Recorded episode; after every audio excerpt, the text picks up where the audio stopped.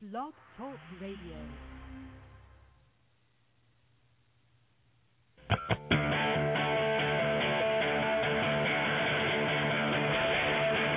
Ready to roll and fire my buzz and leave that in my ear. When I lean into my survival, that eternal ocean goes down. And I can be seen in my eyes, I let myself get surprised. I choose to be the devil, I can be myself and tell me how you are. So tell me why. Why should anyone believe you? You'll get this down. Gave all my life to that, it was my chance and got it, then I threw away a coffin full of madmen. Then I rose to authority incrementally, rebuilt myself mentally. Thought I was gregarious, pretending you're hilarious. Then you assured me your chastity could cure me. With my rebound energies around rebounding nineties, we traded night when we were willing to be horrible liars. Set me on fire.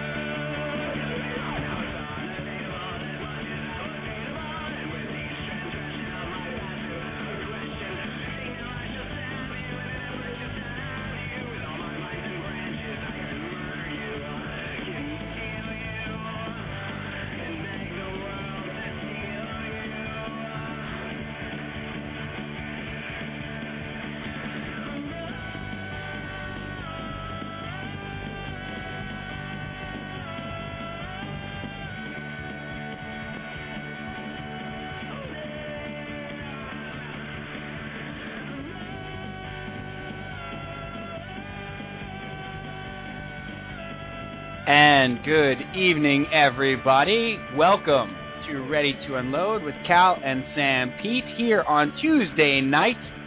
It is 9:30 p.m. It is March the 8th. I am Steve Sampietro, one of your hosts for Ready to Unload with Cal and Sam Pete, and we have a lot to get to tonight on the program. We are live from the studios, Dumpling Sound Studios 2 in Bayside, New York. We are back and live and here. We got a great show coming up for you. 424-220-1817, the number to call. We're going to talk Knicks. We're going to talk crazy Tiki Barber. We're going to talk about the Big East tournament. We're going to talk about the Metropolitans and Carlos Beltran's knee. But before we do all that, as is practice here on Ready to Unload with Cal and Stampede, it's time to bring in Cal.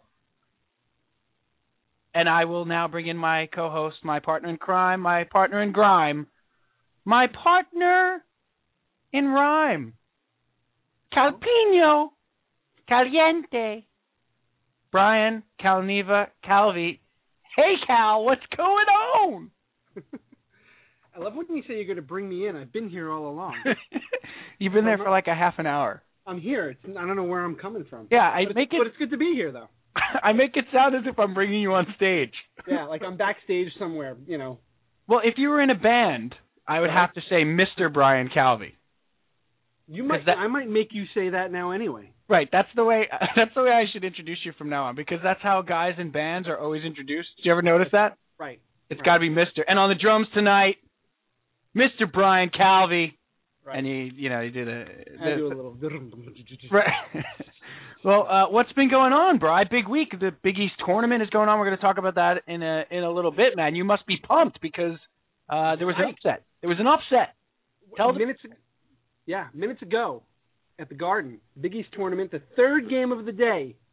Third game of the day. The first two followed suit. A little bit of an upset earlier with Rutgers beating Seton Hall, and now you're going to get Rutgers St. John's tomorrow at two o'clock. Let me just Did you- stop you. Let me just stop you. Please. Are you? Did you want Seton Hall? I wanted Seton Hall badly. After Out. after after the performance last week that St. John's per, uh, performed, Well done. allow myself to introduce my. well, we all know what happened to St. John's last week and in that game against Seton Hall, don't we? Right, they uh, St. John's.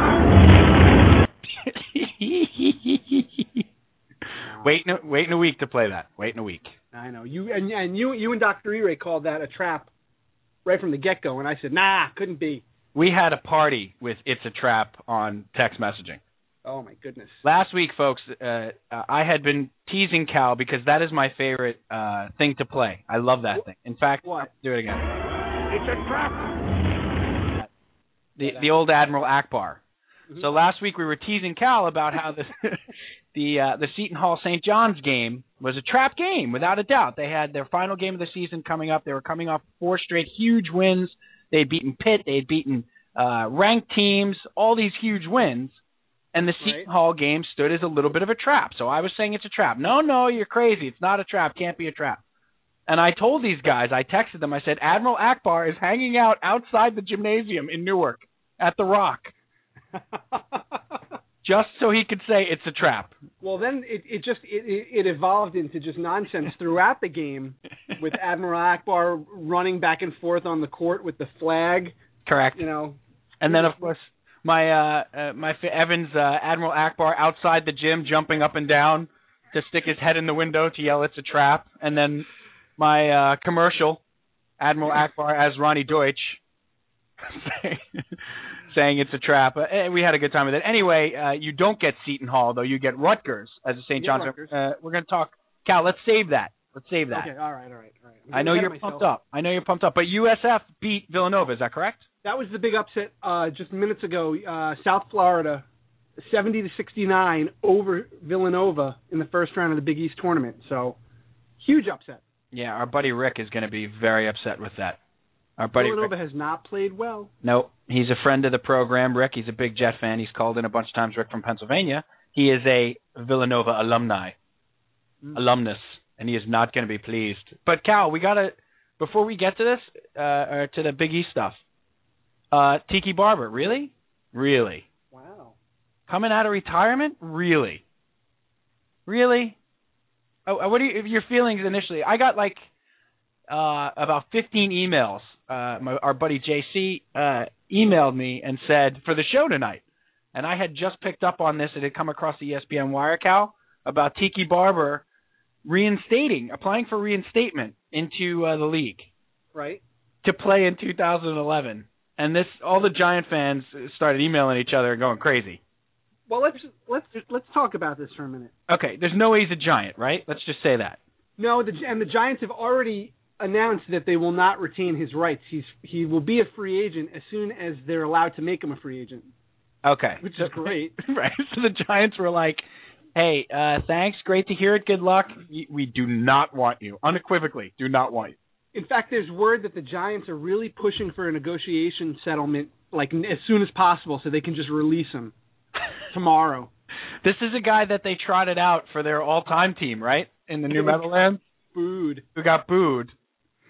The other thing that came up immediately, Cal, that the guys brought up, which I thought was pretty funny, what sort of prenup did Tiki Barber sign that he's so broke that he has to go back and play in the NFL? Well, that's a fair point. Yeah, like How, talk how many out. how many years has he has he been out now? Four, is I- it four? I think three or four. Right. I think So it's it's at least three. Well, when did the Giants? The Giants won the Super Bowl the year after he left. Oh seven, oh eight. So his So last that's four season years. was oh six, oh seven. You're That's talking right. four so years. Four years. All right. So, at 36 years old, right? Yes. Tiki Barber. And gonna handsome. take- yeah. thir- 36 years old and handsome. Yeah. He's going to uh, end a four-year sabbatical to come back and be a running back in the National Football League. Right, because that's traditionally a position where you don't wear down. No, no, he's fresh as a daisy. Yeah. uh, Okay. That's traditionally a position running back where you're good till 40, 42. And Uh, you got and- time. Yeah, he's he's got pl- well, he's four year. He's removed four years from his career, so he could play till he's 40 for right, sure. he's fresh. He's got fresh legs. What Yeah, fresh legs. give me give me your three likely destinations right off the bat. three likely destinations. The first one uh, I heard right away is Tampa Bay because he wants to play with his brother. To play with Rondi, right? Right. And there could be, I mean, there there could be some real fun games they could play there. Where Could know, you imagine? he's on defense, Rondé Barber's on offense. Could you right? imagine the hijinks that could ensue if they're both in Tampa Bay? If only there was a third Barber twin or They could- triplet. They could date the same girl. Rondi Rondé could send uh Tiki out on dates, you know, or Rondi really wants to go play golf, but his, Rondi's wife wants him at home. So Tiki comes over, and Tiki and Tiki subs in, you know, mowing the lawn or raking leaves or whatever. And and they always cut to Raheem Morris just going, "Ah, those barber boys," shaking his head. so that's that's one place he could wind up. Another one that the guys uh, uh, on the email chain had suggested, my buddies had suggested, which I thought made a lot of sense, was the Eagles Really, to come and be a third down back for the Eagles, and also to stick it to the Giants. I mean, nothing like going to a rival, you know. Uh, uh, the the Eagles maybe as a likely destination, and they could use a third down back for um, uh, for my boy, what's his name, McCoy, McCoy. Thank you, uh, LaShawn, Doctor Doctor McCoy. Uh, the and Rams. and then another place I heard Cal, yeah, which made a lot of sense, the Patriots. oh, but that that makes sense. I could see Yeah. that. Couldn't you see him going to you know getting his uh, 50 catches in Belichick's system, and Absolutely. you know I, I could see him going to the Patriots. But Tiki, what, what, well, how what I what I you what I- owe? I must know. How much do you owe? It's got to be a, a- a ridiculous amount of money in child support. yeah, I there's got to there's no other reason for it because why why why would he come back? Now there's two things here, two thoughts on this before before we move on that I want to throw to you, Yes. my partner. Yes. Number one, Yes. um, how glad are you that the Jets have already re-signed Ladainian Tomlinson? Ecstatic. Yeah. Yeah. Glad glad doesn't cover it because Yeah. they would have Tiki Barber in camp so fast. Yeah, if there was an opening right now, Oh, it would make your head spin. No, It's thanks. upset. We, we have our thirty plus uh, uh third third down back. that's the first thing. Yeah. Now the second thing, I learned to love Tomlinson though, Cal. I did. yeah, no, I I like Tomlinson a lot. They just have to know how to use him better next Yep. year. I agree. Um, and the second thing on Tiki Barber, which I, I I think I saw this, so I don't want to take credit for it being my idea, Sure. but I think I saw this somewhere. He spent the last four years, well, not last year because he NBC got rid of him, but he spent three years before last year ripping these players. Ripping. Right? And Mercilessly. now and now he's coming back. wait, wait, not just coming back, but coming back amid labor strife. Amid So now let me ask you a question, Cal. There's a lockout right? and Tiki is the first guy to cross the line. Yeah. How would that be? Oops. Oh, that'd be oh magnificent. Tiki Barber, you made our day. Thank you, Tiki. I just can't believe it. I you know what? He failed miserably. He he left the NFL, Cal, and I think he thought he I, I don't know what he thought he was going to be. He Like- thought he was going to be Tom Brokaw. Was he Do you think he was going to be Tom Brokaw? Or did he think he was did he think he was going to be Matt Lauer? Or maybe yeah, maybe Bryant Gumbel. The Islanders just won in overtime. I'm sorry. For the 18 people that that excites, I'm excited. including my brother, of course, the and Craig. Uh, the New Right. York Islanders just beat the hated Toronto Maple Leafs in overtime, four to three. Who scored the uh, the winner, Cal? Ra- Radic Martinic. Welcome back, Raddick. He's Welcome back, uh, Radic, yeah. he played 15 minutes tonight. That'll uh, he'll be hurt next game. So we got one game out of him and one goal. So I'm so, I'm sorry, I didn't mean to interrupt. No, no, not at all. But uh, uh, I have no idea what I was saying. Uh, we're talking about Tiki Barber coming back amidst labor strife. Yes. Uh, but I don't know if he thought he was going to be like the next Matt Lauer or something like that. Things have not panned out for Tiki. No, maybe yeah, maybe Bryant Gumbel is who he thought he would be. Nice, Brian Gumbel. Right. He's Right. he's got a real sports show. He's got this cooking, that cooking. And you know what's And funny he when he stinks. He stinks. Cal. well that's the thing, Steve. When he retired, immediately NBC put him on uh, the the Sunday Night Football show with Dan Patrick and, and Right. the gang. They Right. put him on the, the Today Show as a correspondent, like immediately upon retirement, Yeah. Like And- minutes after he said goodbye. like sight unseen. And then they realized, wait a second, he's not good. Yeah. He and little and then little by little you saw him he may need to take a class. right Or- i think the i think the last we saw him was he was on the red carpet at the at the emmys interviewing people on what they were wearing Did he think he was going to get like a Tracy Morgan EGOT? Like the, the Emmy, the Grammy, the Oscar, and the Tony? he, he might have Did thought that he, he- did he think he was uh, Tiki Barber, uh, Barber back, everybody? And and we are ecstatic. Just didn't work out for him in the uh, in the media field, so he's going back to the football field. Exactly. Uh, 424-220-1817, the number to call to talk to Cal and San Pete here on Ready to Unload on March uh, the 8th, 2011. And, and Cal, we're going to get into the Knicks now. And uh, I think we're going to call our buddy. Are we going to call our buddy? Let's give him a call. Let's call our buddy Artie. Let's see what, hap- see what happens. Oh, It actually rings on the air. Nope, makes sense. Hello. Hey, uh, we're looking for Artie. Uh, this would be Artie. Artie, it's uh, it's Cal and San Pete. Welcome to the big show, my friend. Hey, what's going on, guys? What's going on? Uh, you, you're, you're direct, Not much. I'm, I'm directly on the air. brokering fantasy baseball trades as we speak. oh, Oh, do nice. tell, do tell. Oh, I, I actually just uh, sent a bushel of prospects to uh, to to a team, and have uh, gotten Matt Kane and uh, and a series of bench players because it's, it's actually one of those keeper leagues that I bought into late. So uh, I, I'm basically redoing the entire. I'm blowing the whole thing up. So you're going Joel Sherman on the Mets, basically. Absolutely. Oh, good. I'm basically going Joel Sherman on. I'm building around. I, I I was not happy about trading Mike Trout. I was happy about getting Mike Trout in the rookie draft that they had, but uh to get a guy with the upside of Matt Cain, I, I felt I had to do it. You, if you can uh, trade Steve Trout for Matt Big Daddy Kane, you got to do it. Is I he, got Trout? to do it. uh, is he Steve Trout's son? Uh, You know, I have no idea. I need to get confirmation on that. You know, I'll look at Wikipedia one of these days because you know they never lie. Yeah, no. Wikipedia is always so accurate. Artie, how you been, pal? We we wanted to have you on to talk about uh, our Knickerbockers, my friend. Uh, y- y- they're doing well. What do you think? I mean, it's been uh, two weeks since the trade. We haven't talked to you. Obviously, Listen, Melo's here. Chauncey's here. What, what's- Chauncey's what's here, your Big sense- Shot, Mr. Big Shot. I'm happy about that. You know, it's it's great. And if anything, you know, I could go to sleep at night knowing that Jared Jeffries is back. So that's always a good thing. So look, Are, you- it's a are, are you tra- happy it's about a trade. that, Artie? What you know what?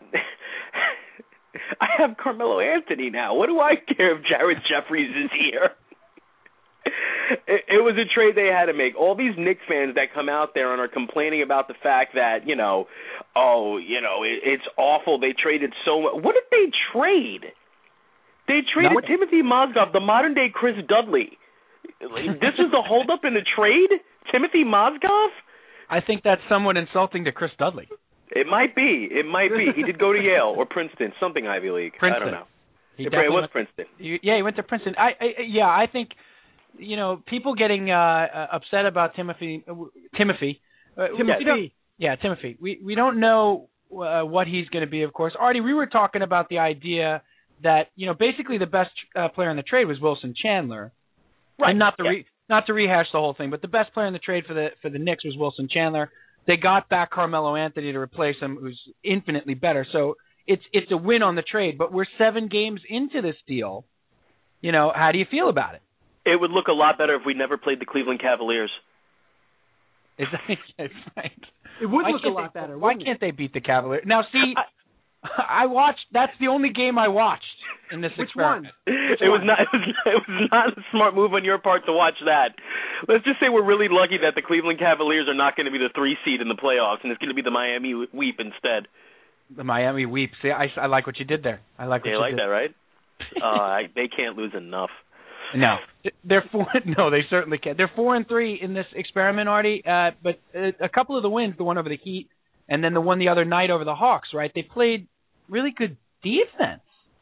you, you know something this is something that pe- a lot of people aren't looking at here um w- with what the Knicks have brought in and, and kind of how their rotation has kind of shifted now um Landry Fields now instead of being a scorer is kind of kind of settled in now to be kind of becoming the defensive stopper and since Chauncey Billups has gotten hurt since running into Superman's leg um he we've now seen Tony Douglas get a lot more playing time now and with Douglas and Fields on the court at the same time, they have two very good perimeter defenders playing with them now, which uh, you know, and, and which is the funny part is that they had these two guys the entire season. So, but now we're finding out that these are two good defensive players that they had who could come in and kind of stifle a run. Anthony Carter has played well defensively. Jared Jeffries has obviously added something defensively, though I never want to see the guy with the basketball in his hand. No. Um but I mean, yeah, you, you look at something that there's definitely been kind of an impact, and then you, of course, everybody's going to point to the Heat game, the defense that Carmelo played against LeBron, um, and obviously uh, Amari Stoudemire on the help defense with the block shot. If your stars make a commitment on defense, the rest of the team will follow suit. And it's always been a case of getting guys like Carmelo and Amari motivated to play defense. Unfortunately, they have to see the guys in the black hats to do that, and, and LeBron and Bosch and, and Wade. So Ar- Well, Artie, let me let me ask you a question as, as we get to the end of the season and head to the playoffs. Will will Amari and Melo make that commitment to defense that you talk about that the rest of the team needs to see, or or are they just going to try to outshoot every team that they play down the stretch and, and then into the playoffs?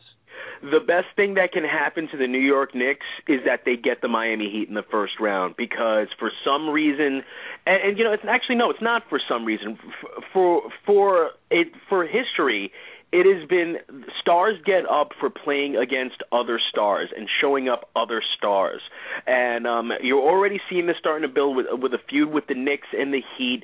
Um, you already see it with the Celtics. Uh, you know, you've you've heard comments about Paul Pierce uh, saying things about the the Nick rivalry that it's not a rivalry. The Knicks weren't relevant until they actually get to the playoffs. They're not relevant. So we already got something kind of simmering there with the Knicks and the Celtics again.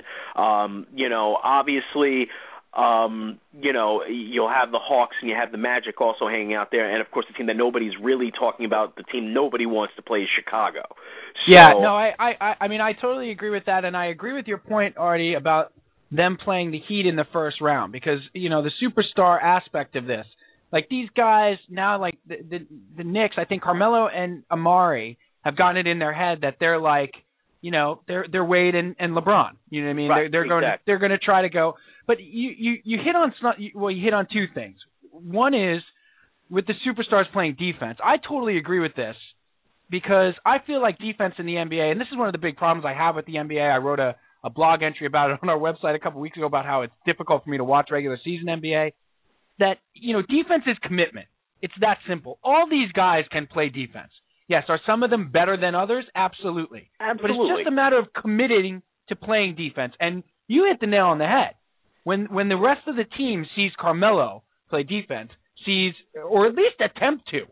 You know, Right. I mean, the, I I was watching that Cavs game, and I could have put down you know fifteen and and, and Oh, eight boards. I mean, you come on. watch the Cav game and, and and you're seeing JJ Hickson and uh and and Fat Baron Davis running around making the Knicks look, you know, like complete jokes. Yet this is the same team that held the Miami Heat to eighty something points. But that's what drives me crazy about regular season NBA Yeah. basketball. I mean, it's just some nights the effort's just not there, and a team like the Knicks, which is infinitely more talented than the Cavs, on uh, obviously, you know, Right. has a given night where they just try to shoot them out of the gym, and if we can't, ah, you know, we let them score 120 points. 120 points. You know, but I- obviously this team is going to take time to mesh, but It is My- mind-boggling to see the Cleveland Cavaliers score 120 points and the Atlanta Hawks score 90 or the Miami Heat score 86. It's it's Yeah. im- impossible to watch and um it, it, it's it's definitely difficult to see from an aspect. Artie, now let me ask you a question here. Come Uh, in. Mike D'Antoni. Yes, Mike Okay, the D'Antoni. coach- The coach. Now he came out a couple of days ago and he, and he talked about you know he's, he's much maligned for not being able to coach defense, right? Um, but he also said that he can coach whatever he needs to coach based on the players that he's got around him. Now let me ask you, Artie, is that true? Can Mike D'Antoni coach defense with this particular group of players? No, cuz Mike D'Antoni doesn't coach defense. But he, oh, and scene. he doesn't coach defense. You think Mike Okay. D'Antoni had anything to do with Carmelo Anthony checking LeBron James? He had nothing to do with that. It Yeah. was was it was Carmelo saying, "I'm going to make sure that LeBron doesn't make me look like an idiot out here." Eh, D'Antoni has pretty much just come out and said point blank, "I'm not worried about defense. I trust that the players are going to play defense on their own." I, I I swear to anyone who is listening in the world, because we are on the World Wide Web, if the New York Knicks are. ever win a world championship, Mike D'Antoni will not be the coach. Wow, there it is, that's a and strong there it is. statement. It's not that strong, Cal. I don't know. I mean, I I, I just You I ever watch? You ever watch the Phoenix Suns in their heyday? exactly. I've been watching. I've been watching this guy, y- or or, you know, obviously not closely because I can't watch a whole season game. But I You've watched Hey. one game this year. I've been saying this about this coach, and they lost to the Cavs. I've been saying this about this coach for weeks on end, and that is his system has never won a championship, and I don't think it can. Now, I believe it or if not, Mike D'Antoni wins a championship, it'll be by accident. I- E, exactly. It'll be it'll be because the players win it in spite of him, not Yeah. because of. No, I but I I he- I actually guys, I'm going to stun you a little bit. I actually heard Richard Neer say something really intelligent the other day. Okay. I'm already stunned. And, Yeah. and and it wasn't and it wasn't about music. So right. I'm going to further stun. you. floored. It was actually about sports. When Richard You Neer, tell. Sir Simon, I don't Ex- believe no. you. no, Did he he get you? Did he get you all pumped up too? With He- his high energy style of Richard Neer is a uh, is a broadcaster here in New York on on WFAN, and uh, he is best known for uh, in the sports world for knowing Bruce Springsteen. That's his. But no, he said, and and and he's spot on. He said you, you can't fire D'Antoni yet. You have to give him time with these players, uh, and you have to give him say 20 games next season, depending on what they do in the playoffs. But you would be wise to go get him an assistant coach who can coach the f out of defense. Okay, and and bring in an and that assistant. coach is not Herb Williams. No. Well, hey, sweet, don't get on sweet herb. All right. I love Herb Williams. I have loved Herb Williams somehow, still with the Knicks franchise for 27 years. unbelievable. but no, they they would be wise to go get an assistant to hammer defense. Just hammer in a system of defense. The offensive system is there. That's what D'Antoni does. Go get a coach to coach defense. Now I don't know how much you can coach defense. Again, like I said before, I think defense is just desire.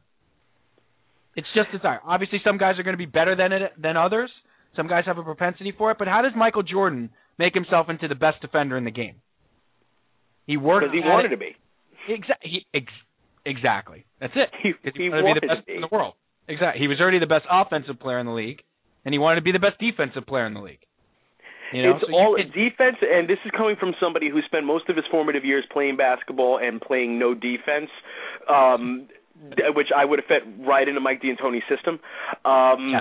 it, it, it's it's it really is more about just having that killer instinct and that mentality. It's the nastiest guys are the guys who want to play defense. Are, are are the guys who play defense? It's almost an attitude playing defense. It's not even uh, It is. uh, it, Absolutely. it's it's it's I'm not going to let this guy score whatsoever. And you and you think about those old Nick teams that those great defensive Nick teams. You think about one of the guys who epitomized that, and that was like eh, Charles Oakley and Xavier McDaniel. Oakley. That's it. Oakley. Uh, and you Yeah. go no further than Oakley on those on those late '80s, early '90s Knicks teams.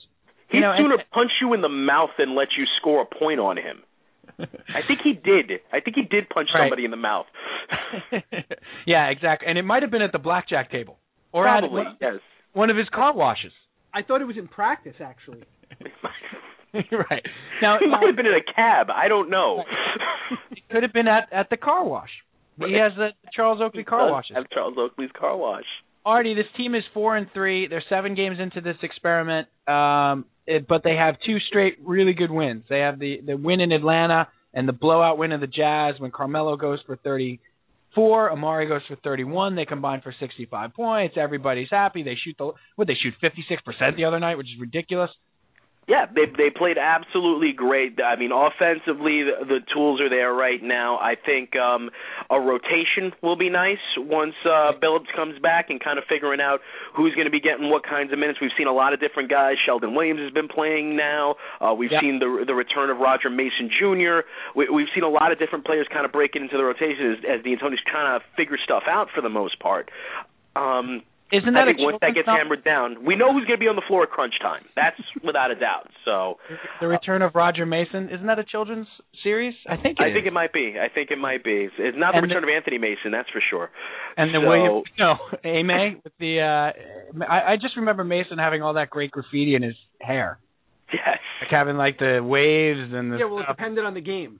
right. It also depended on if he was on parole. I said Right. it. I'm sorry, I said it. You did. It's- You No, absolutely. but the, way- they're they're getting quality million, uh, minutes out of the unrelated Williams brothers. Uh, they're, you know, they, they've he's lengthened the bench a little bit. He's had to do so. I've been really impressed with Tony Douglas. Really impressed. got to be impressed with Tony Douglas. He he Well, the plays center- defense. He he can shoot. He's not afraid of the moment. I think playing with Billups is going to help him. Um I, I I I like what I'm seeing out of Tony Douglas. Um, you know, uh, uh, Fields looks a little bit lost offensively, but he hasn't let that affect his rebounding. He hasn't let that affect his defense. Um, you know, the, it- this Fields is one of those guys you don't have to run a play for him. So uh, No. I think he'll be there in a big spot if you need him. I think he's trying to find his way. He's a rookie, so you Yep. kind of give him a pass with everything. But look, uh, uh, at- when it comes down to crunch time, you're going to have Amari, you're going to have Mello, you're going to have Billups. Really, with those three, you know, you throw either a Turiaf or Sean Williams or uh, or or whoever on the floor with Fields, and, and you let it go. You roll the ball out there, and I think you take your chances. Yep. No, absolutely. Artie, we're gonna let you run. We got to run, brother. But um, real quick, you think they hold on to the sixth seed? I think they're pretty much locked into the sixth seed. I, I, I see, um, you know, I don't think Indiana or Milwaukee or a- any of the other teams that would come up are better than them. And I think as time goes on, they're only going to get more cohesive and a little bit, a little bit, uh, uh, and they'll become more difficult to beat. And I, I think these teams that are below them, I I think they'll they'll start beating those teams and uh, be competitive against the teams that are ahead of them. You know, it, it's going to be Yeah. fun to watch. I think that these ne- last couple of games leading into the playoffs, but uh, I can't see them going any lower than the sixth seed. Nice. I agree, Artie. And you know what? I'll tell you what. If they play the Heat in the first round, I'm watching. Yeah, you I will gotta, look at Must TV. I will. I will be back for the Knicks and watch the playoffs. I will watch that. you gotta watch it. Absolutely, it's much watch TV, and I think the NBA is definitely rooting that for that as a first round matchup because that'd be a great way Oh, no to start off doubt. the playoffs. Oh, Miss, Mr. Stern has his fingers completely crossed for that one. He may Absolutely. be fr- he may be freezing the envelope for that one, without a doubt. Artie, we'll talk to you down the line, pal. Thanks. Enjoy the ride Take with care, guys. Carmelo. All right, you bud. got it, guys. Be good. Later. All right, so Artie checks in, our good buddy Artie, uh, and Cal. Some uh, some interest- he's excited. You know, I love. It's interesting not being a huge Nick guy. You- Right. You okay? You okay over there? You got a little little frog in the throat? Mm. I'm good. Mm. Audrey. Mm. Sorry. Sorry. it's weird seeing the Nick fans all pumped up, Cal. You know Well, what I mean? it's funny Because We're Met and Jet guys. Like I, I, I- you know, I can't get. I don't know. They're they're all fired up like I get fired up for the Jets. It's funny to watch. Yeah. No. I, I and and Sort of in cute. Ca- I've- what? It's sort of cute. I said. Oh, it is. Yeah. And, and and in passing, I'm a Nick fan, and I've I've I've bought in a little bit. I've watched a bunch of the games, and and I'm excited. But Artie has been excited all along, Yes. even when Isaiah Thomas was running the show, and and you know they were winning 22 games a year. Artie Artie had the same enthusiasm, so it's nice to see a guy like Artie and and the big time Nick fans that have stayed with them are really uh really happy right now. Good for getting them. rewarded. Yes. Four two four two two zero eighteen seventeen. The number to call. Uh, ready to unload. Cal and San Pete, March the eighth, two thousand and eleven. And uh, Cal, you know we I would love to talk to you about right now. Before we get to the Metropolitans and we spew yeah. because because all the news today made me want to just the season hasn't even started yet and they're 15 games out. yeah. 15 games out. Oh, without a doubt. Yeah. No, they but can't win. yeah, I, I I actually Cal, I actually got on uh, Andy Martino's uh, chat today Oh, you did. on the Daily News site. Yeah, Oh, good. and I asked him uh, if if Beltron is out for an extended period of time. You know, because he was saying uh, uh, Harrison and uh, Willie W- Harris. Willie Harris would split the time in right field. Right. Really? Really? That's what I have to get from my team? Why can't why why wouldn't that time go to F Mart? Why wouldn't he have first shot at that job? I, he would. Not according to Mr. Martino. Well, then maybe you should be writing for the Daily News because he clearly doesn't know what he's talking about. Clearly. Uh, Cal, the Big East tournament is going on. Oh, it's exciting. Big East basketball. You want an update? I am dying over here. Do you care? Does anybody care? I care. Is, is anybody alive out there? yeah, I care. Give me an update. What's the, the Here- fourth game of the day? Who's playing? Fourth game. The fourth game of the day is Marquette and Providence. Oh, Uh, Marquette has has jumped out to a twenty to five lead. Wow. Providence. a twenty to five bubble. They started the game 17 nothing. Wow, 17-0 run. So, So they've think- actually been out Well- they've been outscored by Providence 5 to 3 in the last uh, Providence is on a 5-3 run. turning it around. Well, you know, th there are uh, some favorites in this tournament. Obviously, Cal, our, our focus is on St. John's because you're an alumni And, And- they're local. and they're local. In fact, they're right up the street from me right now. They Literally. could they could be listening. They're li- well, They I could don't know. be uh like Christopher Walken psychic friends. They could be in your driveway now, right now. They could be listening, Cal, to the show. So Dwight Hardy, hello, welcome to the show. You stop I'm in your house. I could be in your driveway. Stop me right now. anytime. Um, how do you feel about St. John's going into this tournament, Cal? I feel good, and and I think they really need to uh, make a good showing in this tournament because they stumbled a little bit at the end. The Seton Hall game they stumbled, but and and then they uh, they didn't play that great against South Florida on Saturday night in the last game of the season, but they they turned it around and they wound up winning the game. But um, they're going to get Rutgers tomorrow, second round. They have the bye today, so they'll be fresh. Rutgers coming off an overtime game against Seton Hall today, so Cool. you would think that Rutgers is going to be a little bit tired.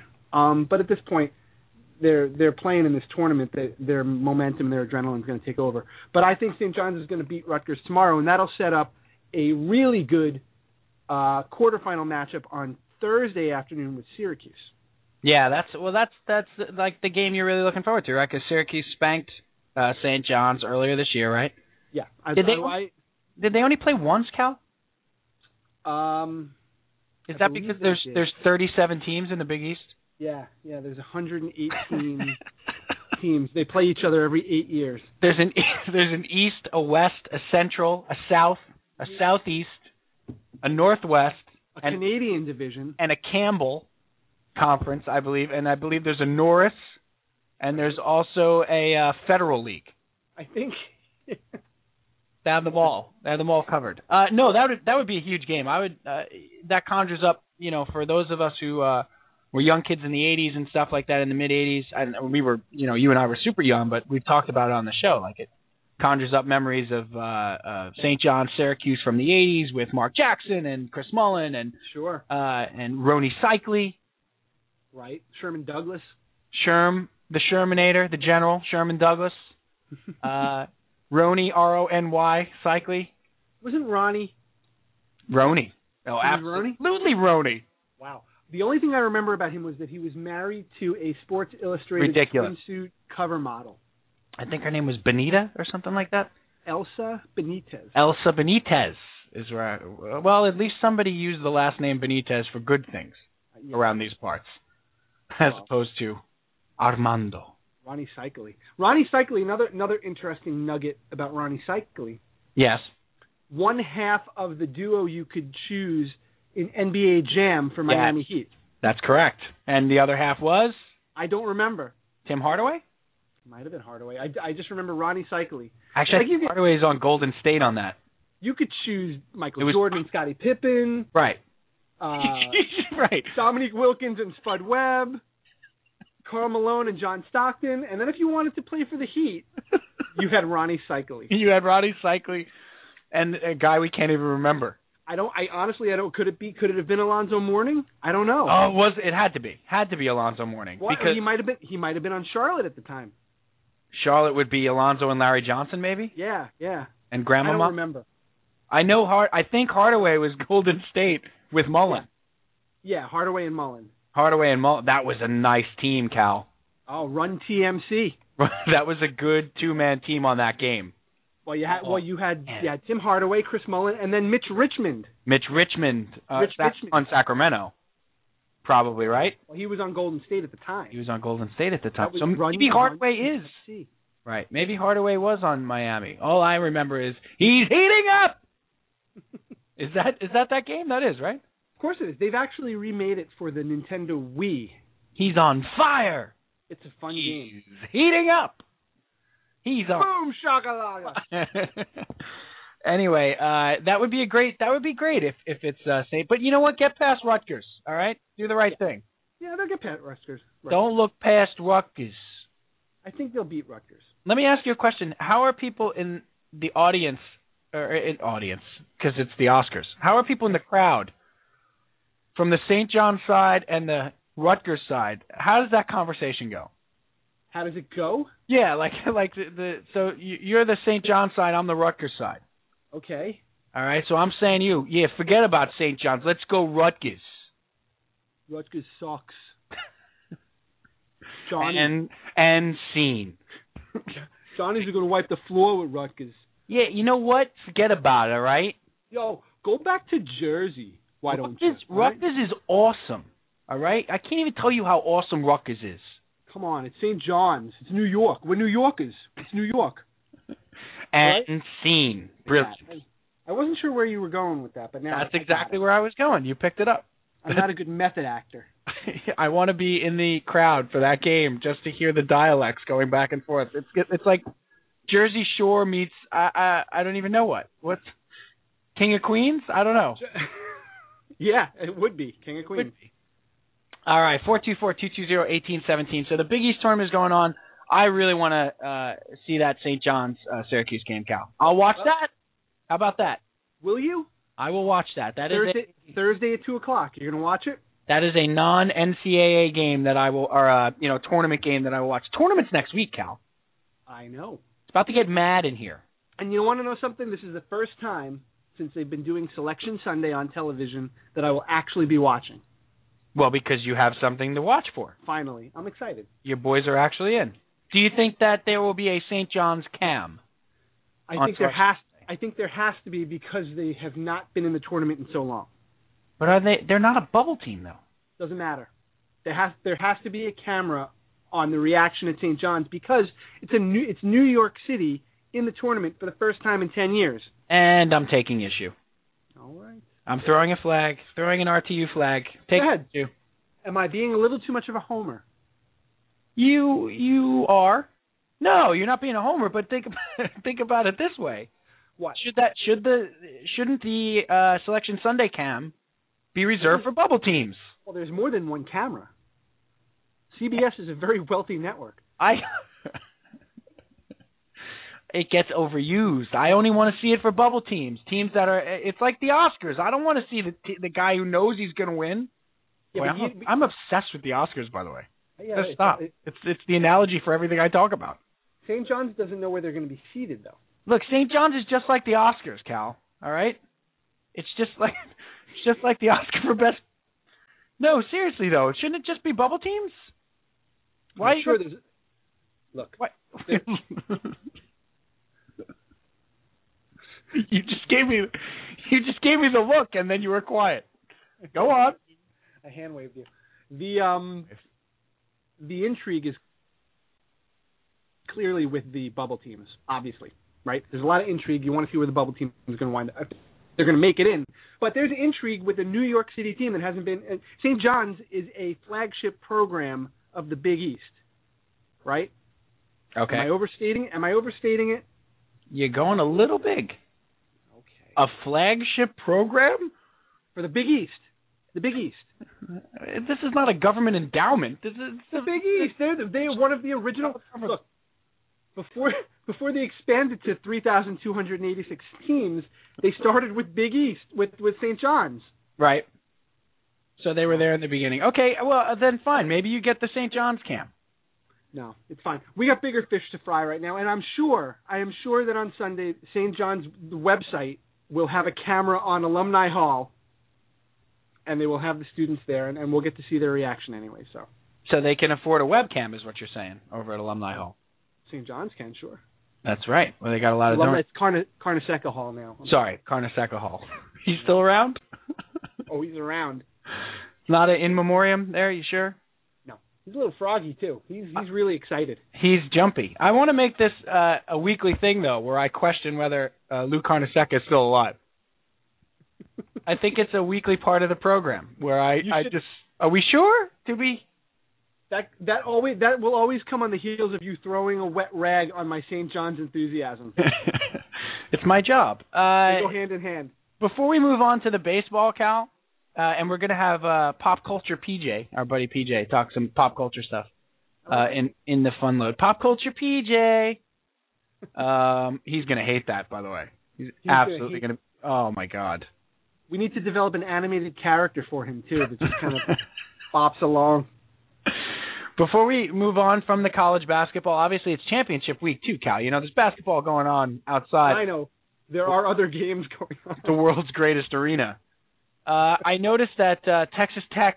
I was telling you before, Texas Tech fired Bobby Knight. Yes, Did you see that?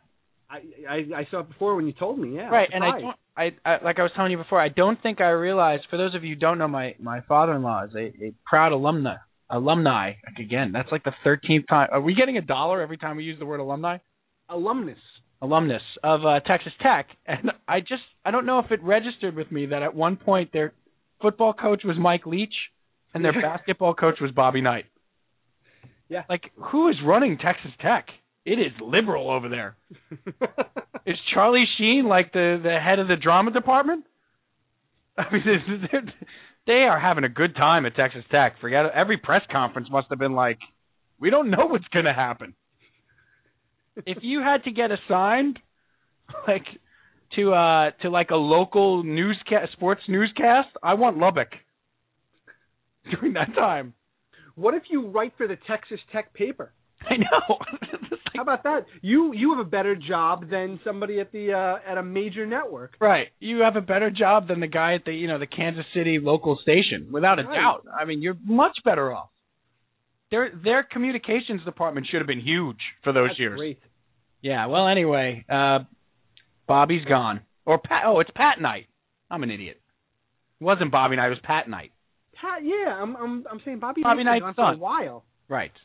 Yeah, But they Pat- did have Bobby Knight and Mike Leach at the same time. Yes, that's true. And now they had Pat Knight and Bobby Leach at the same time. Pat Knight and Mike Leach. And Mike Leach. I'll be all right. Bobby Leach. I'll be Who's Bobby Leach? Hmm. He's a race car driver. Didn't he throw submarine for the Mets back in That's the day? Terry Leach. Terry Leach. Yes. Well, now that we completely f that up, uh, moving on to We can edit it in post. yeah, we're totally editing that in post. Anyway, Pat Knight uh, at Texas Tech. We hardly knew you. You're on the unemployment line with your father. Okay, uh, moving on. The Mets, Cal. Good. Oh God. Why no? Why why so exasperated? Because Why always so? Exa- you know, you're doing what they want you to do. how do how can I do anything else? Don't listen to them. Don't listen to the media. So you're fine. Look, It's okay. Carlos Beltran is probably not going to start the season. He's going to start the season on the DL. I mean, what the heck? look. Let me tell you what how I am. All right. I don't have any expectations this year. None. Zero. All right? So whatever happens happens. I'm not going to get worked up on March 8th for the season like everybody wants us to. Oh, the season's over. The door. What was what was the, the the quote you had earlier when Joel Sherman types Mets into his spell check? I said that uh, Joel Sherman, when he types in Mets, it asks him what adjective he wants to use, and it's, his choices are beleaguered, depressing, disappointing, struggling, and uh, Star-crossed. star-crossed. Right. Those are his choices. Word word automatically uh, gives him one of those adjectives to describe the Mets. I get that, Cal, but you know, I okay. Look, I said it. My I, I said that I wasn't going to have expectations for this season. I said that I lied, Cal. I You lied did lie. You did. because I have some expectations. I don't want to give up on the season before it even starts. But what now with Carlos Beltran getting hurt? Why is that giving up on the season before it starts? I, I'm not saying it is. Okay. But I was certainly counting on a, you know, uh, Dr. E-Ray said it to us when I texted this today. He said, you know, you were like it's no big deal. I'm like the the Titanic is sinking, the ship be sinking. And and uh, uh, Evan was like, of course it's the ship be sinking. You guys were counting on having a healthy lineup, quote unquote. I'm doing the air quotes thing like Sheila from Say Anything. You are. All right, uh, there- you were counting on ha- having a healthy lineup. If they have a healthy lineup of Reyes, Pagan, Wright, Beltran, Bay, Davis, Tolley, Murphy, that's a competitive lineup. You take Beltron out of that lineup, it's not competitive anymore. No, that's not true. By removing Beltran, it's automatically not competitive. Who goes into that spot, Cal? Willie Harris. We don't even have the good Hairston. We actually do. We have both of them, believe it or not. We have Jerry too. Jerry's there too. Yeah, No, he's not. he is. He's in camp. Jerry is in camp. can we have their father? Because he Set could him up. play.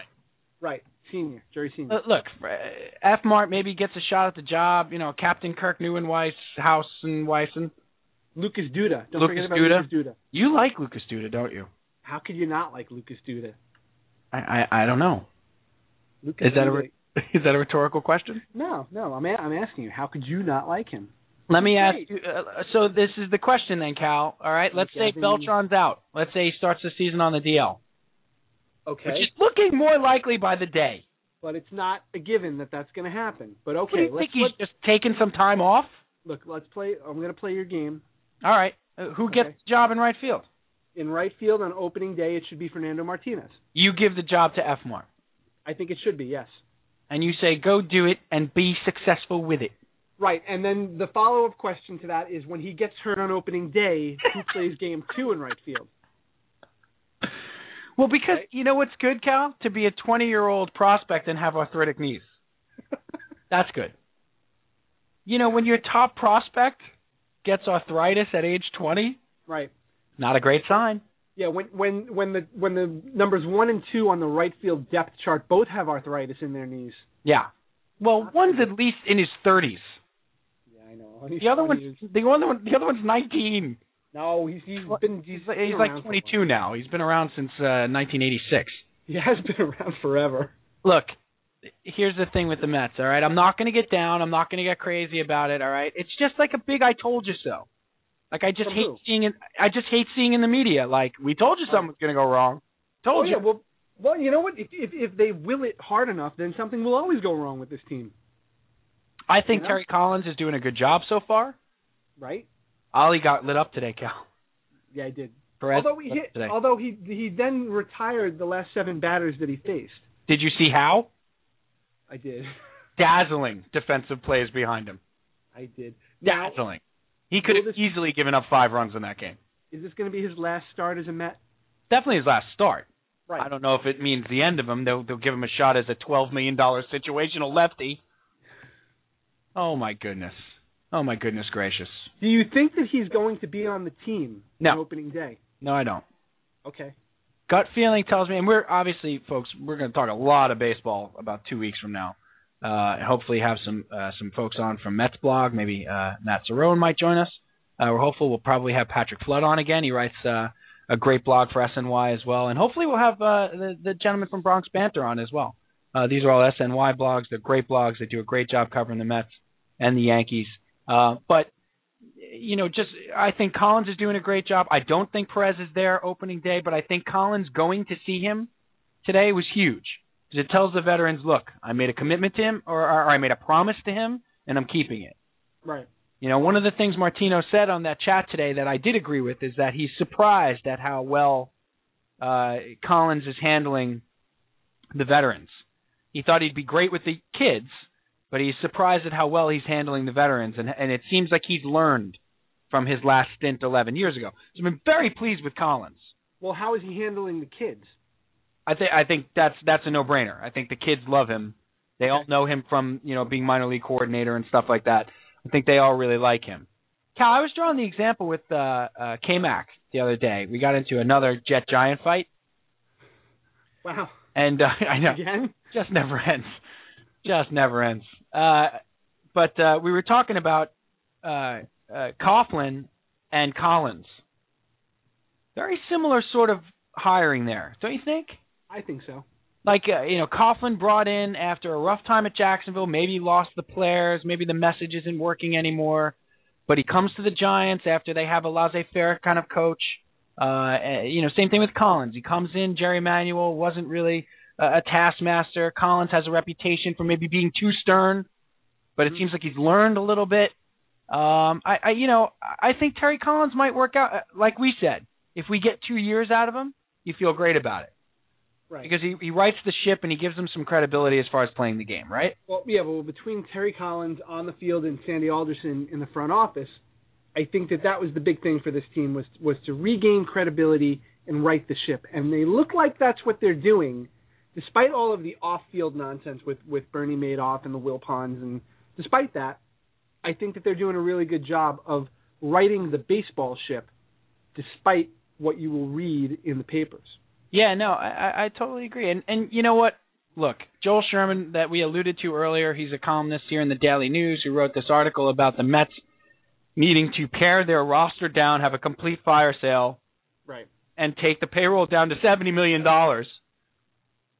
I said, well, why didn't he just write? And they should move the franchise to Wichita while they're at it. Right. Like, why not just go the whole way, Joel? Why not just go the whole way? Well, in the article, he Move said the he team talked to to- Kansas. In the article, he said he talked to uh, executives in baseball who seem to think that the Mets with a seventy million dollar payroll will still draw two million fans. which is insane. So I don't know That's- who, that's what insane. executive he spoke to. Yeah, well, the executive in charge of insanity.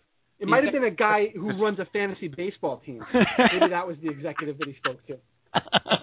I don't know because that's Yeah. ridiculous. One of the owners in your fantasy baseball league does not count as a as a uh, team executive. General manager of the Texas Leaguers said that the Mets will still draw two million fans. the uh, the general manager of the Grateful Dead Sox doesn't count. Uh, two million fans. He's out of his mind.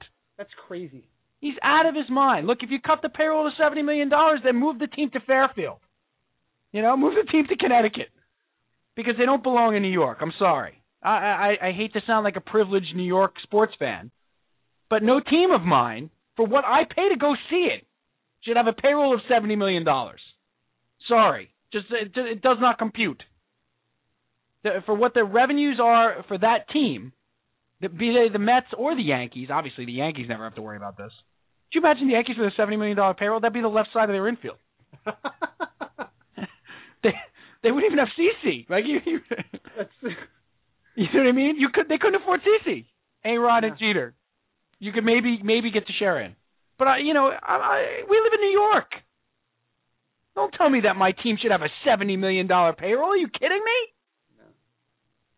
You know, i- it's that kind of. jo- I guess we're never having Joel Sherman on the show. I can tell you that much.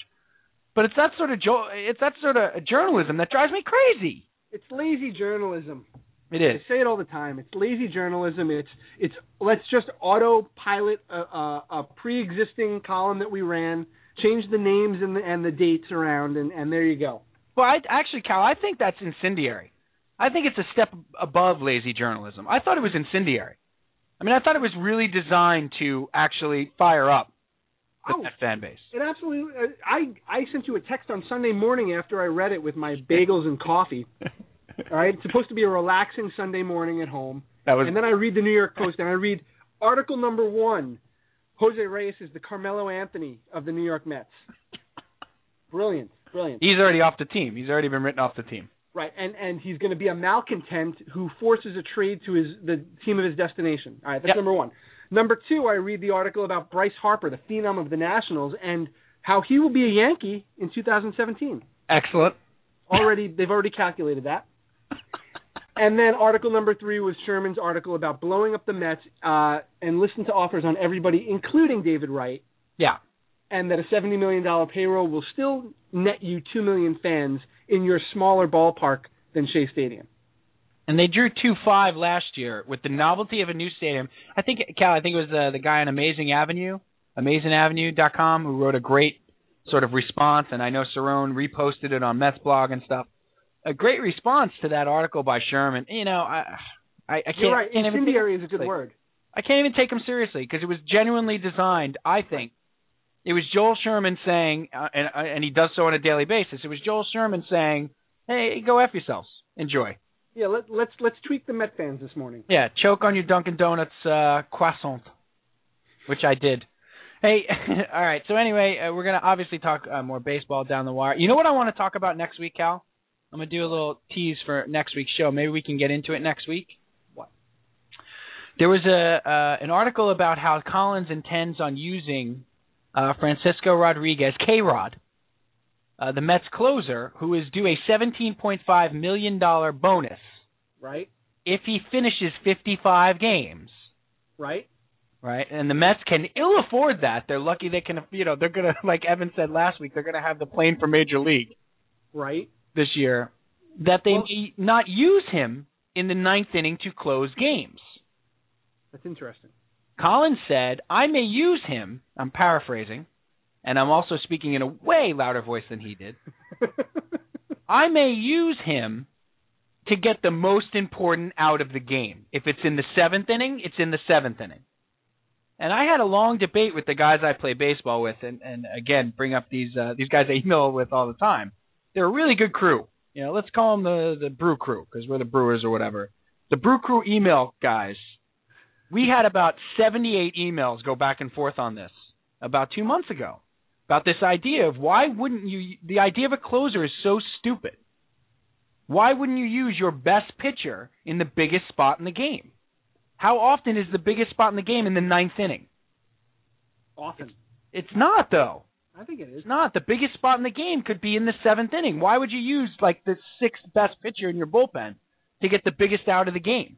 Well, here and I'm, I, I don't want to debate this right now, but the the flip side of that is that you use your closer in the seventh inning of what you think is the biggest spot in the game, right? Yeah. Right? Okay. Yeah. Now the ninth inning comes and you have a new biggest spot in the game. But then you, what? but you never even get to that biggest spot in the game if you don't get through the seventh. That's true. No, that's fair. Like uh, you know the the uh, there again I can't remember who wrote it or what blog, but this was a conversation that, uh, as I said, with these Brew Crew guys that we had like two months ago, and it was heated. I mean, there were literally like a hundred emails going back and forth in one day about you know you could use your closer in the fourth inning. Maybe the fourth inning's the biggest spot in the game. No, I don't agree with that. But if Right. the biggest i- if you've got second and third, right, and you're you're protecting a one run lead in the bottom of the eighth okay, and you have a Ryan Howard up, right? Why am I not using K Rod in that spot? You know, why am I not using K Rod to get that out? If I can't get, you know, the, the, I I may never get to the next three outs if I don't get that out. You know, but I'm I, I think they were even talking about using him in like the seventh inning. Well, I just I think they got to be careful with how they do that because they don't want to invite any kind of skepticism from his agent, from the players union. Because remember, Steve, he he averaged uh, he he he finished an average of over 55 games for four years before last year. So it's not. I mean, that's what he that's pretty much what he does every year is he finishes at least 55 games. Well, there's a reason they came up with that number. They didn't just throw a dart at a board. Well, I'm just saying. no, I know, and and and of course you don't want to invite that sort of thing, but you know it's it's pretty much understood that the only way he's going to get that is if the Mets are in contention. right. Otherwise, you know th- they're they're going to be a little less, uh, they're a little more judicious about the times they bring him in. I'm saying what Collins brought up the other night is an interesting point that I would love to debate down the line, because I have long thought the idea of saving a guy just to get three outs in the ninth inning Right. and using your fifth best pitcher in a big spot in the eighth is stupid. It's stupid. And you know who we have to thank for it? I, yeah, I can't believe you're going to say this. Tony La Russa. The man invented baseball. In- Well, he and Bobby Valentine and Tim McCarver got together, went on that retreat. You know, when this when this is all over, I think we should get an apartment. Maybe you, you calm down there, Brick. Do you think they sat around and boiled uh, macaroni in a pot over a campfire on that retreat? Speaking of macaroni and a campfire, let's uh let's call PJ. Oh, let's call pop culture PJ, and uh, and and bring him in and, and do a little fun load. pop culture PJ.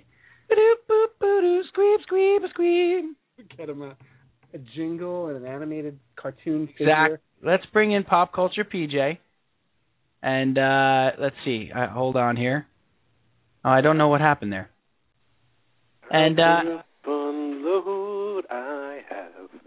I have time for a fun load, baby. let's welcome in Have PJ. time, time for a fun load. Is that I've got time for a fun load, is that the new Fun Load song? baby. That's excellent. Welcome to uh, welcome to Ready to Unload uh, Pop Culture PJ. Thank you. Thank What's you. going on, brother? Oh, it's, uh, it's very tired. Very tired. I had a r- very rough day. What, Very rough day. What'd you do today? Uh, my financial advisor called me, and uh, he told me that uh, we we bought five percent of the New York Mets. Congratulations. That's a that's a winning ticket there, boy. Oh, I felt pretty good about it until I got the uh, prospectus. And Yeah. I opened the prospectus, and it just said you lose. That's a Wonka bar right there, boy. You got a golden You, I got Yeah. a golden ticket. How about if I just sing my way through this? I think Uh, that'll work. That'd be fantastic. I got a golden ticket. You know what's dif- you know what's difficult about the golden ticket song? Um, you uh, go ahead. Yeah, sounding manly. That's right. No, Oh. no, that's not true. Uh, Peach, what's going on, pal? Uh, we we played this clip last week, and I think we vowed to play it now on every show ever uh, during the fun load. So Some hey, are saying that you're bipolar. Wow, what does that mean? I guess that you know you're on two ends of the spectrum. Wow. And then what? What's the cure? Medicine? Make me like them? Not gonna happen. I'm by winning. I win here and I win there. Now what? If I'm bipolar, I, I just I, I have to stop Charlie right there. Uh, he's by winning, Peach. I, I really wanted to get your opinion of, of what's going on with Charlie Sheen. I, you know, this is. I, the, it's possible. You know, it's possible to to like your drugs, to like your whores, and keep it all together. That's all I'm saying. that you're saying he's proving that. Well, I'm saying it's possible. He seems to have it all together right now. I have to say. Yeah. Yeah, you know, just because you get caught with the drugs and the hookers doesn't mean that it's a cry for help. no, it No. may just be a cry No, of but joy. that cat is that cat is crying for help. That is that is a cry for help. I'm stepping on her. I'm, I should probably stop. That's and now the ASPCA is after us. That's fantastic. Thank you. Uh, Peach, uh, so with the Charlie Sheen thing, we talked a little bit last week about how, um, you know, we, we take for granted that athletes have the mentality to play under the pressure that they have and stuff like that. Yeah. And I was, I thought, it was, I thought it was, do you, do you think there's an athlete that could go Charlie Sheen? Like, do, do With, with, like, I would the, try- with the pro, with the prostitutes and and the drugs, is there Yeah, is like- there one is there one we have to watch? In other words, right, right. Can we put the- look, I have I've had my eye on Johnny Damon for years, and I'm just waiting for him to slip. How br- th- see this is exactly what- how brilliant would it be if Johnny Damon went Sheen and j- just started just started talking about you never see an athlete do this. Well, I mean, Well, you you, know. do. I guess Wilt did, you know, back in the day, or you know, but like, eh, wouldn't it be great if Damon just went Sheen and said he had tiger blood and Adonis DNA and and had like a webcam and he's playing pong and like well, Lived you know, with goddesses. That kind of brings it. It kind of brings it back to Tiki Barber. If Tiki Barber had been that interesting, he might still be on the air somewhere. That's right. Until of course he cheated on his what his pregnant wife with like his uh or the the wife with twins with the seventeen year old nanny or something like that. Didn't didn't Tiki uh isn't he getting sued for divorce by uh like seven people? Well, I don't. I don't read. Um, we should. Yeah, we got to put that out right up front. I'm the, uh, not. Uh, I'm not a reader. the other per, per se. I'm not that strong a swimmer. Right. Um Peach, the other thing I wanted to ask you about, you know, and this is true, I'm not even making this up. Uh, a lot of people have asked me about you were singing just before the the unload the uh, fun load song. Um, a lot Time of for a fun love, baby. Yeah. What? That was. I'm sorry. What? I, I was caught up in my own brilliance for a second there. uh, why does that sound like the theme song to a really bad 80s sitcom? um. Well, because Ted you- Knight?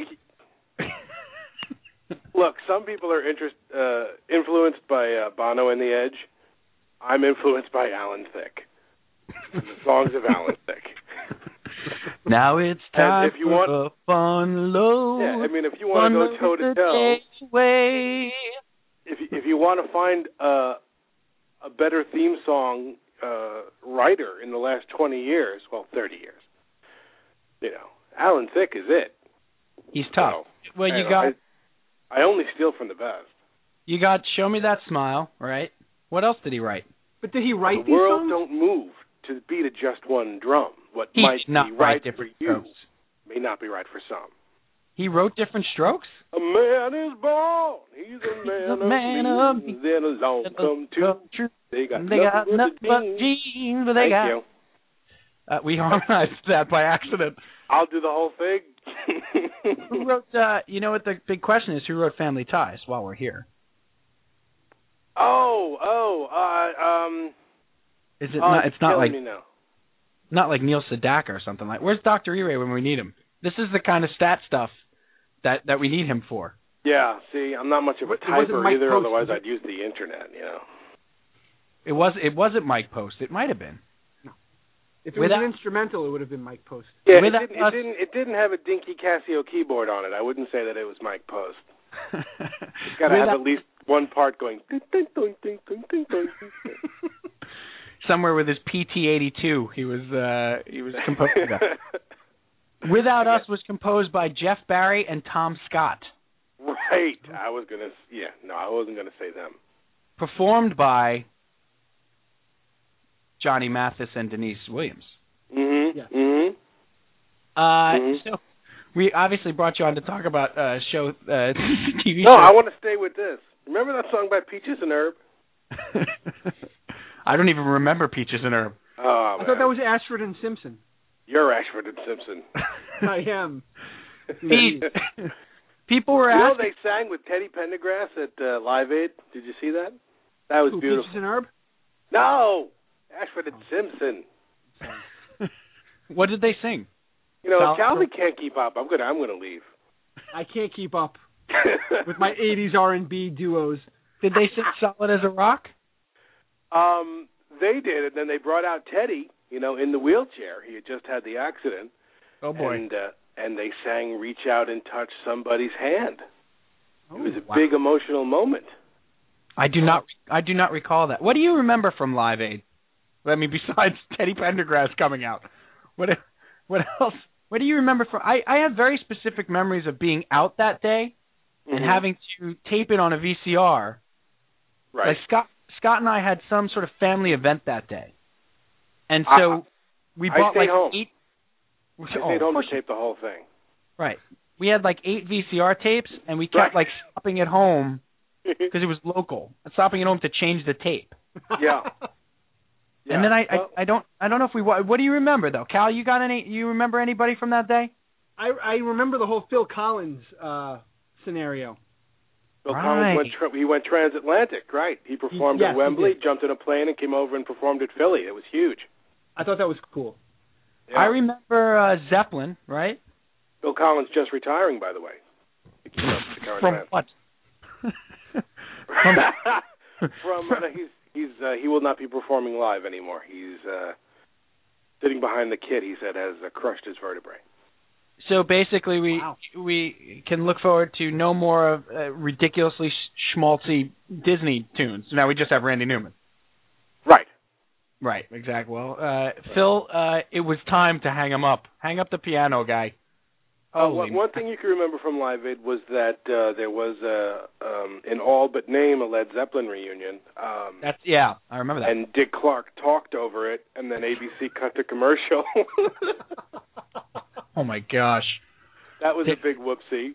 Yeah. Wow. Do you remember if it was like the MTV like folks covering it, right? Yes. MTV covered it. Uh, Yeah. ABC covered it, and uh, Bob Geldof actually convinced ABC to erase their masters because he had promised everyone who did it that it was a one-off and it would never be distributed in, in any other way. Really? Yeah. So when he finally changed his mind, and it, they they thought that they would do the Live Aid DVD, and they they managed to find enough footage at MTV and uh, enough BBC footage to cull together uh, four hours for the uh, for That's the DVD. interesting. Um, I'm sorry, four DVDs worth for the release, but they ended up they ended up losing um, several several hours to you know it's gone unless you know somebody still has Like us. a, a VHS tape in their basement. Yeah, a lot of Yeah. the performances uh, never made it to that DVD. I think uh I think my my I, I remember Queen. Uh am I wrong? I remember Queen that day. Well, if you, Uh, if you will allow me to say it, um, um, that is, I think, and it, it's I, I, I people agree with me that are like major uh, Rolling Stone and such. Um, that was the greatest live performance ever done by a rock band. Wow. At Live Aid, '85, July 13th. I've heard uh Klosterman say that. I've heard uh, uh several people say that. I remember that performance very well. If I- for no other reason too, because no one expected it to be that good. Right. And also because they were and this is the next thing I wanted to talk to you about. Mhm. Uh but they were the perfect stadium rock band. yes. They were made to play in that venue. They were made to play in a in in a Wembley in front of 80,000 people. Their songs were so anthemic that they fit perfectly in a in a Wembley. Right. And so you take the moment, you take the charity, you take the world watching, you take perfect songs for that uh for that venue. I could see I could see that. I could see that. I think, you know, like Zeppelin in 78 at the Garden, they might have something to say about that. Zeppelin actually I was I've been thinking about that. And Zeppelin is a great arena band, but Zeppelin also translated very well to small houses.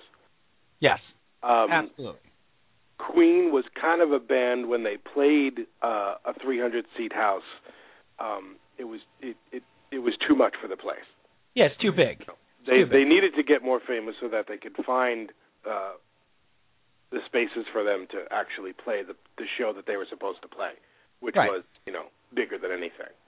And you also had one of the greatest uh, frontmen ever, you know, in a rock band, in, in Freddie Mercury too, who could command eighty thousand people.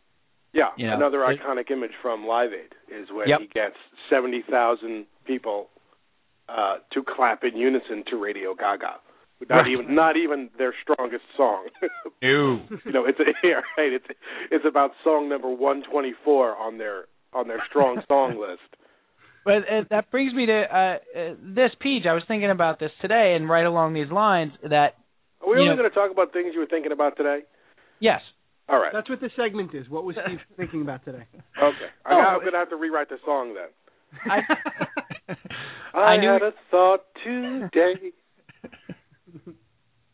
we need to get a uh, an '80s female singer in here to duet on this uh, theme song with you. Um, well, I, I think I qualify. Yes. No, the, uh, the idea of Queen, you know, when have you been to a sporting event and not heard Queen? You know, there's Right. certain music that is so perfect for uh, sports that translates so well into either an arena uh, or a stadium. One of the reasons I bring it up, Dr. E-Ray was at the the Islander game this past weekend at the arena, and uh, and and lamenting the fact that it cost him nine dollars for a beer and the team stinks Right. but but you know it's it's they play some good music in there but it gets loud in there right uh there are certain songs that maybe should be played shouldn't be played it obviously Oh, I got two. I, well, th- here's here's my here's my my uh my angel and my devil. The Yeah. the song, the, the thing I love to hear the most at a sporting event is "We Will Rock You." of course You know, of course it's, It's it's the a drum no-brainer. the thing that I can't stand hearing at an event, and I don't I don't know why they play it at every sporting event. Um, Crazy Train, Ozzy Osbourne, really yeah. drives me nuts. I don't know. eh, I don't know because he yells all aboard and it's great, and then it has no purpose. know I, I thought you were gonna say you don't want to hear Chumbawamba at an at a sporting event anymore. I get knocked down, but I get up again, and you're never I going guess to it's bring me in- down. I guess it's inspirational. you know what i thought you were going to say I like honestly the Mitch? Chumbawamba. i thought I i, know have- I have my own copy of uh, Tub Thumper actually in my hand. Chumbawamba. Right now? Yeah, Wow. I I can read you the track listing. Did you know that that came out in 1997? no Wow. It did. I don't think Chumbawamba knew it came out in 1997. Dave? I think I think they know all too well. I, you know what I thought you were going to say, Peach? I thought you were going to say Gary Glitter, Rock and Roll Part Two, Part One. Part two. I think it's Part One. And then I think, why- No, see Whee! that's great. That's wonderful. That gets the crowd going. Yeah, What does the crowd do during Crazy Train except start talking to each other? I, I agree with you. They play Crazy Train at- at the Jet games all the time. I'm not a fan. Doesn't do Overused. any, doesn't do anything for me. Overused. They play How was it- Hell's Bells by Metallica. Uh, that gets you going a little bit at a football game. Hold not on. appropriate. Not appropriate at a baseball game. Back it up. Hell's Bells would be uh, ACDC, sir. Sorry, not. uh What am I thinking? Oh, for whom the bell tolls, Metallica. Oh. Oh, great. Yeah. Nice. Nine minutes. And Hell's Metal and Hell's Bell. What what do That's you, great. what do you guys Why don't think they of? play uh, close to the edge? what do you guys think of Billy Joel's pressure during a real key moment in a game? That's I a like baseball it. song to me. Yeah, that's a but that's a baseball song though. I don't I know. I wouldn't just I know. like it in the ninth inning of a baseball game. It's mostly baseball, I think. Yeah. Can you see it, Cal? Can you see it in a shootout maybe? Uh, I could Hockey- see it in a hockey shootout. I could also see Europe's The Final Countdown. Well, no. look. No, I'll punch you in the face. Don't don't bring that song up. Hey, You don't PJ, like that? we will hang up this phone. There are some songs that that need never go away from the arena and or the stadium. It's Europe. Final countdown is one of them. That or if Joe Bluth is doing magic. Well, yeah, th- then it's appropriate. I I, Now, I have that Europe album on vinyl because, you know, we all know I have a past. you're the guy. Yeah, I have it. And I'll tell you this right now, I'm holding it in my hand. Wow. Is Carrie on there? Uh, Final Countdown, Rock the Night, and Carrie. Carrie is track three. You And that really album are was holding writ- it in your hand. That album was really. Do you think I'm kidding? No, I don't. I know you don't. Think, you're not joking, but wow. I Oh, I- I am a sad, hoarding pack rat of a person. I You're gonna live be on amongst that my show, aren't junk. you? Yeah, you're going to be on that show, aren't you? Yeah, but to Uh, have it yes. that readily available. It I was my know. pilot. Why? Why do you have Europe Europe on vinyl at your fingertips?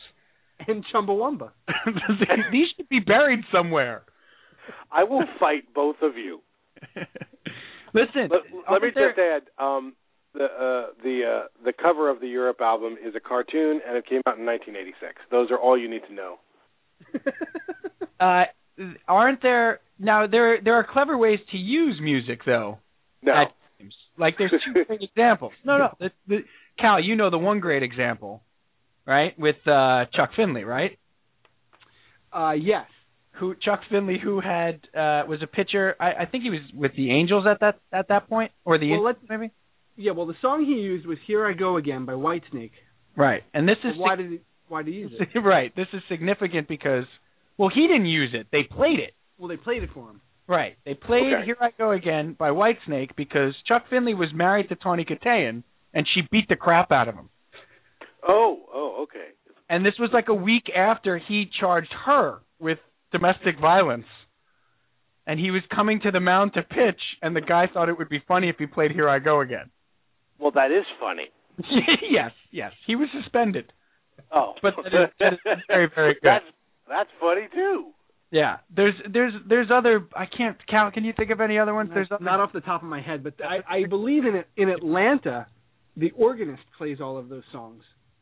For That's every for every visiting player, he comes up with some co- some sort of witty take on a song. Now Well, there- I have that White Snake album in my hand, and Okay. uh, I want you to know that it came out in 1987. And uh, don't forget, it's also got Still of the Night. I yes, it does. Oh, right. Yeah. And uh, uh it was still of the night, the greatest black dog ripoff ever. Yeah.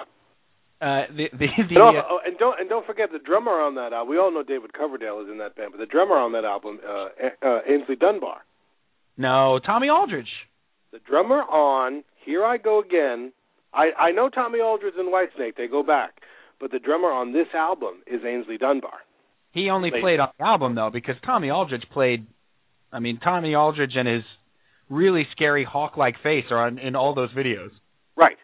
Right. and Tommy Aldrich was Probably the by the time they got to Yeah. shooting the video, uh, uh, Ainsley had taken the check and left, and you know, Thanks, mate. It's been great. Uh, right. he's a you know, journeyman. He go, he goes where the money is, and he doesn't stick around for the video shoots. Yeah. Let Tom, let Tommy take the. You know, you know what I, I I love. I just made the assumption that anybody named Ainsley Dunbar has got to be British.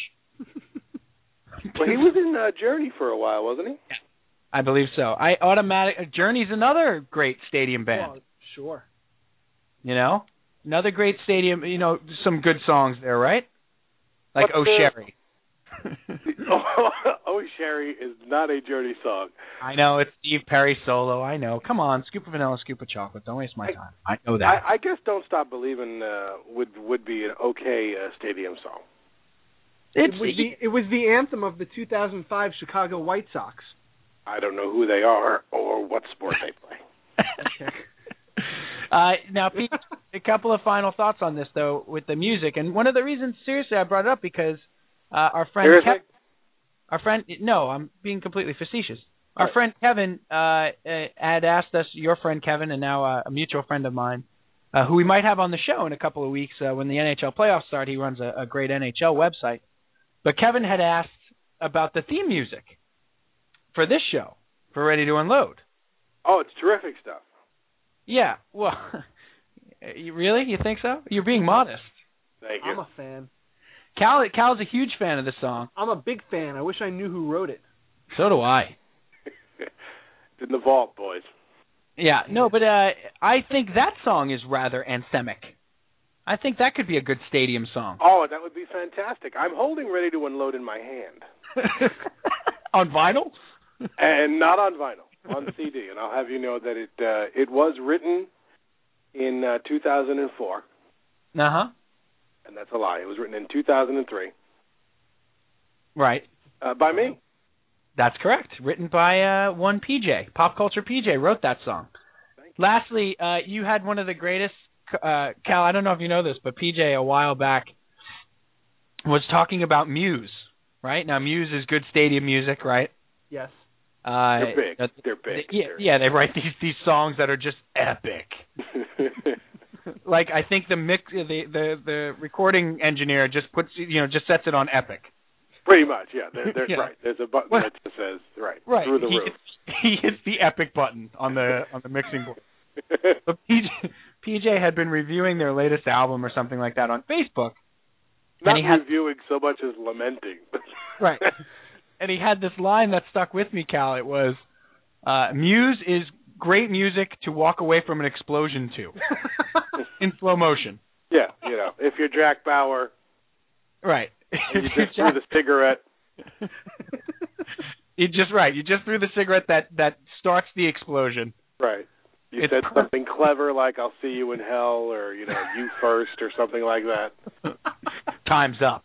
Right. And then Right. you hear it's, the music starts in the background. Dom, dom, dom, dom, dom, dom, dom, dom. Yeah. So Absolutely I, fantastic. I thought I thought that was a, a brilliant description. Now, if that's the case with Muse, are the Black Eyed Peas perfect music for any sporting event? Apparently, Uh, you know, I I I love me the Black Eyed Peas. I so really do I. I'm not bagging on them. Certainly not Yeah. bagging on them. But they I have mean- written two songs that we will be hearing at arenas for the rest of our lives.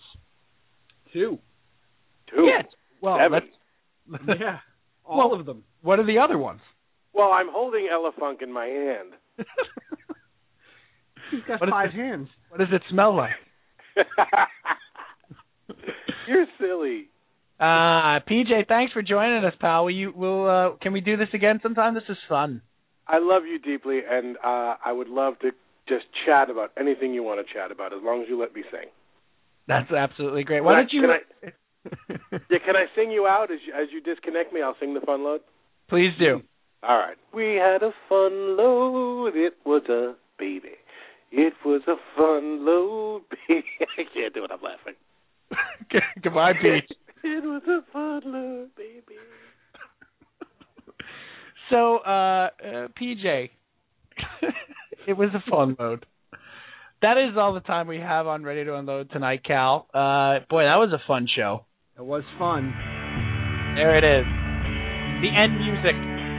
Uh, Dr. Ray Stat was unable to join us tonight, but uh, he is fine. Don't worry. Don't start sending letters. Uh, he's okay. Don't worry about it.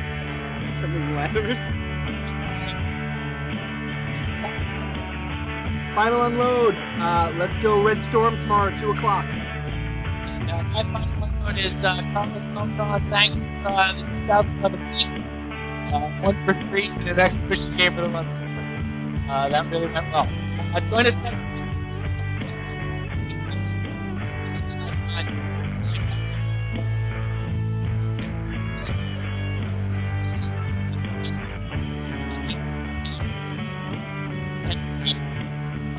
Hi. So, good night, everyone.